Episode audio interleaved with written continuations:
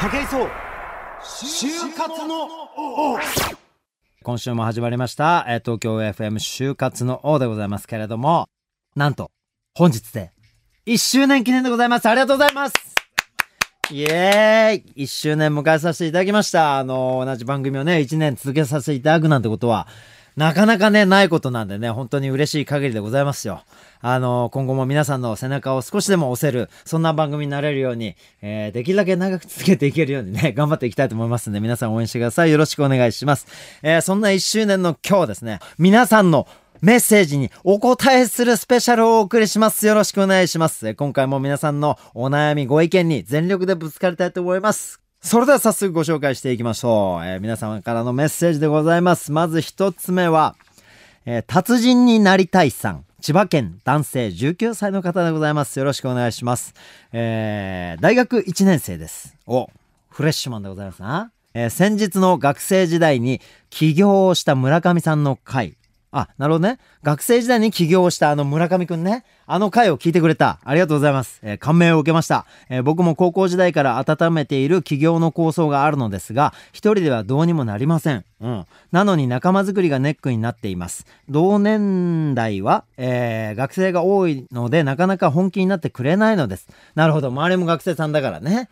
なかなか起業するっていうことにこう、パッとね、頭切り替えるというかね、そこに頭が、こう、思いが馳せられないっていう、そんな状態なんでしょうね。えー SNS でも軽く同意はしてくれるのですが、それ以上はなかなか進まないのが現状ですと。武井さんはマスターズ陸上で最高の仲間と一緒にメダルを取っていらっしゃいましたよね。仲間ってどんな風に作っていくのがいいでしょうということなんですけれども。なるほどな。あね、あの大学の頃に会社を起こすビジネスを始めるなんていうことがねなかなかまだ世の中では現実味がなくてでも実際にもうあの社会ではこの村上さんのようにねあの本当に学生時代から起業してそれを成功させてっていう人もまあ増えている現状ですけれどもなかなかねこういう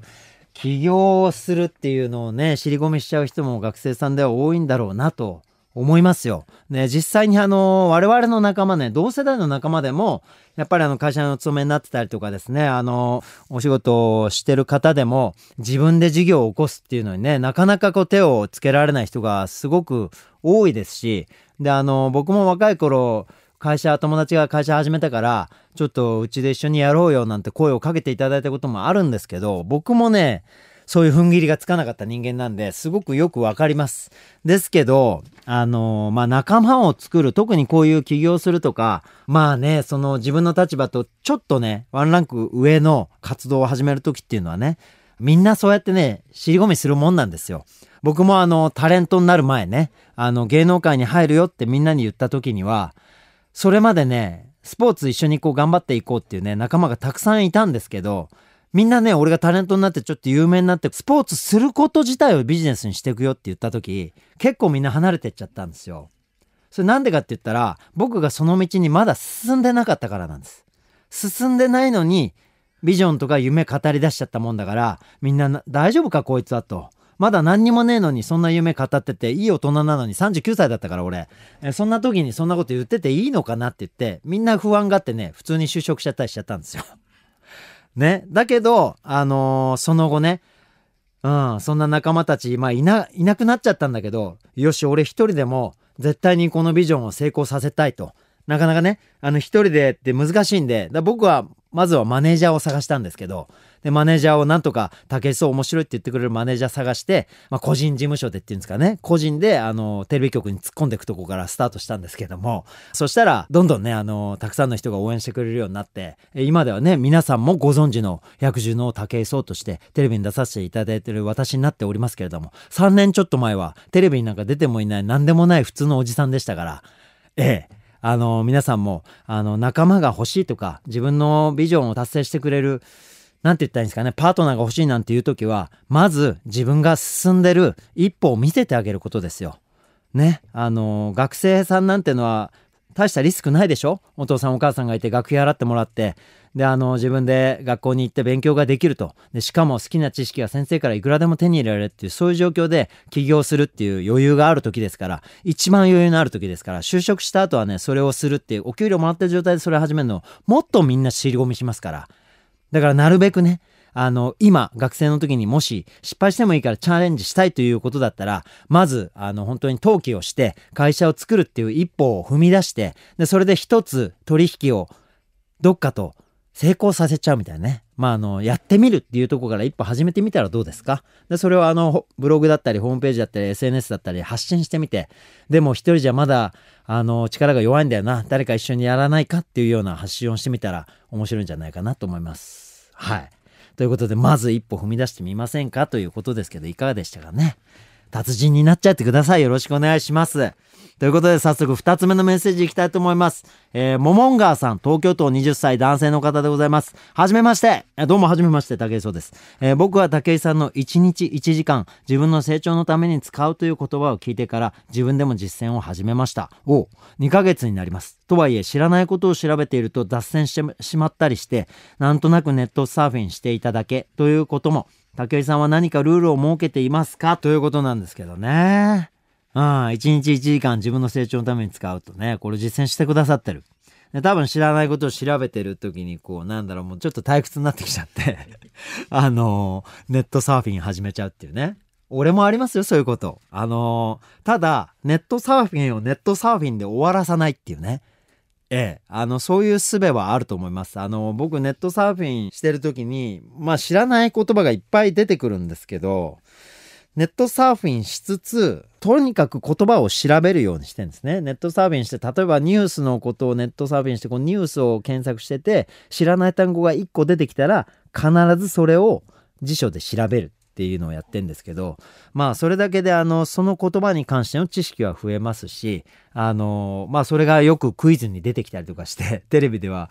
ね、クイズ番組で活躍できたりすることもすごく多いんで、ネットサーフィンしていただけって言いますけど、ネットサーフィンしていることはもうプラスの成長ですから、全然気にせずガンガンネットサーフィンしていただければいいなと思うんですけど、ただただ眺めて覚えてないっていうのはちょっともったいないんでね、どうせ1時間、あの、ネットサーフィンするならば、狭い分野に絞ってちょっと1個ね、なんかそういうの調べていただくのが一番いいんですけど、その調べるのも脱線しちゃうっていう時は、もうあのー、あれです。あのー、俺はね、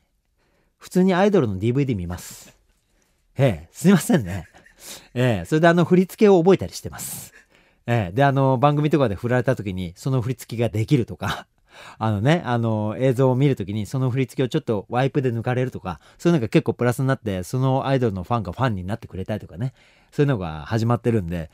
もう僕のお仕事はそういうのが全部仕事になるものだから全然それでもいいと思うんですけど、でもあの、この世の中の出来事とか物事で、あの、知らないことは何でも一つ知ってることで全部あなたのプラスになりますからあの特にそれがあの世の中の政治とかねあの文化とかスポーツとか役立つことじゃなくてもいいんですよ。全くあの人が興味持ってないことをすげえ知ってるってことも本当にねいつか必ず役に立ちますからあのねなんかでもそれがこう幅広くなって1ぐらいしか知られるのが100個あるのと100知ってることが1個あるのは同じ価値だと僕は思ってるんで意外とこれをね、あの、本気で言ってくれる大人っていないんですよ。知識って1は1なんですよ。で高く積み重なったらすごい高尚なものってあのみんな思うかもしれないですけどでも人間の中の知識とかね経験とか技術ってあのどれもすごく何て言ったら価値があるもので役立つものなんですよ。でスポーツもそうなんですけど一つのスポーツを究極に極めた人たくさんいるんですよ。だってオリンピック選手は毎回何千人も出てくるわけでで各スポーツの日本チャンピオンも必ず各種目に全員いるわけで。だけど、100個のスポーツをやったことがある人ってあんまいないんですよ。ね。なんかそれが武井壮なりの価値の作り方でですね、高く積み上げるのって意外としんどいんですよ。退屈になっちゃうし。だけど興味あるものっていうのは、最初の入り口はみんな興味持てるじゃないですか。これなんだろうって思うぐらい。そのそれなんだろうを山ほど積み上げちゃえば、その山ほど積み上げた魔人になりますから。これ武井壮これの権下ですからね。あの、ぜひね、あの、桃川さんも、なんかそのあたりから始めてみて、どんな話題でもちょっと食いついてくんなぐらいから始めてみたらどうですかね。ええ。そしたら友達もなんか作りやすいかもしれませんし、何かその中で、あの、あれなんか100個200個やってきたけど、やっぱりあれが一番楽しいなっていうのが見つかりますから。それも見つからないうちに一つのものにこうグーンって注力するのって意外と難しいんでね。ああ、まずは100個もうネットサーフィンしながら切り開いてみたらいいんじゃないですかね。すげえ浅くていいですから。それがなんか竹葬式の世渡り術なんで、ええ、器用貧乏も、あのー、で、よく言うでしょ？器用貧乏。器用貧乏もね、あのー、何ですかね、1円ばっかり、100個持ってたら100円しかないですけど、1億持ったら1億円ですから、企業大富豪になりますから、えー、そこ目指していっていただけるのもいいんじゃないですかね。竹層意外と富豪になっちゃいましたからね。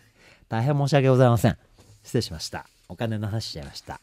えー、そんなところでメッセージをご紹介したいと思います。えー、タッキーさん、大阪府の方でございます。武井さん、こんにちは。自分は武井さんの言う通り、昨年度の世間の流れに流されるままに就職活動を行ってしまい、なかなかうまくいきませんでした。あら、そうなの、えー、しかしそこで自分と深く向き合う機会が生まれ、本当に自分がやってみたいことというものを真剣に模索することができました。おすごいね。結果自分の体力を活かしながら人の命、財産、思い出を守る消防士になる決心をすることができました。ほう。すごいね。いきなり就職活動から消防士の試験を受けることに転換したんですね。そして昨年の10月から勉強を始め、今年の試験で地元の自治体に合格することができ、おおすごいじゃんおめでとう、タッキーさんえ、昨年の10月から勉強を始めてだ。もういや、半年ぐらい頑張って、試験、難関って言われてるね、消防士の試験人気あるから倍率ね、何十倍とかっていうことがあるんですけど、すげえ努力したんだね。これは武井さんがいつもおっしゃっている毎日自分史上最高という目標を毎日達成できたからだと思います。うわ、嬉しいじゃない。自分に成長のヒントをくれた武井さんには感謝しています。本当にありがとうございます。いつか一流と言われる男となり、武井さんが会いたいと思うような人間になりたいと思います。その時が来たらよろしくお願いします。武井さんもお体に気をつけて、これからも頑張ってください。応援してください。長文を失礼しました。ということなんですけど。うわ武井さんありがとうね。俺、この番組をやってるさ、理由はさ、やっぱり、あの、タッキーさんみたいな人を一人でも埋めたらいいなと。そう思うからこそ、あのー、ね、いろんなこと自分も頑張ってみんなに負けないように努力して、このラジオのマイクの前に座らせていただいてるんで、こういった言葉をいただけて、あの、タッキーさんね、就職活動を流されるまでやってしまってうまくいかなかったところから夢を見つけて、ね、あの、わずか半年ちょっとぐらいで達成してくれたと。ああ、こんなことをね、なんかラジオで流した一言で、あの、みんながこう達成してくれたっていうのは何よりのご褒美ですわ。本当にありがとうございます。あの、私もあの、タッキーさんに負けないように、さらにあの、夢を叶えていきますので、私も力いただきましてありがとうございました。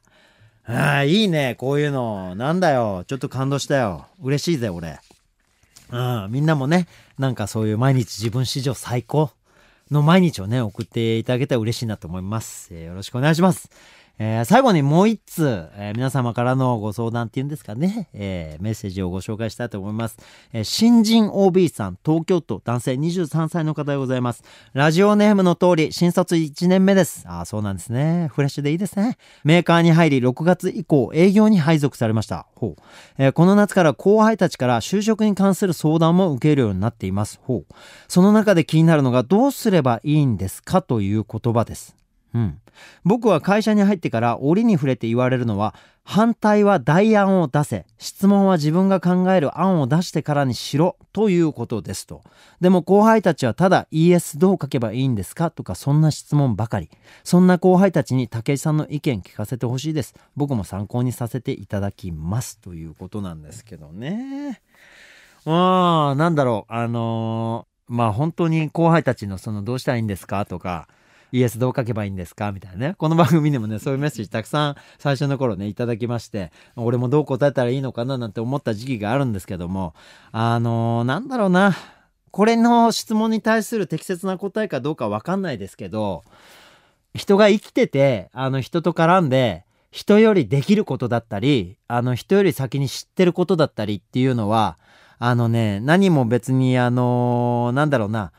例えばそれを知らない人とかできないことが劣ってるってことじゃないと思うんですね俺。あのー、僕もまだ世の中で知らないことがたくさんあってでも知ってることもあってって半々なんですよ。もうあの2分の1でしかないんですよ物事って知ってるか知らないかっていう。で知ってるとかあのー、ましてや、あの、何かを修練してとか、頑張ってトレーニングして、できることとか、知ってること、その、両方そうですけど、それっていうのは、あのー、できない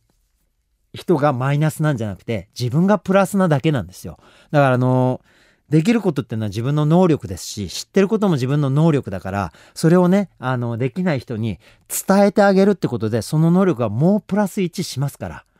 あのー、めんどくさいかもしれませんし、みんな同じような質問してくるなって言って、平気しちゃうこともあると思うんですけど、彼らにとっては常に知らない新鮮なことで、それを分かってるね。あのー、多分新人 OB さんも先輩に反対するときは代わりの案出せと。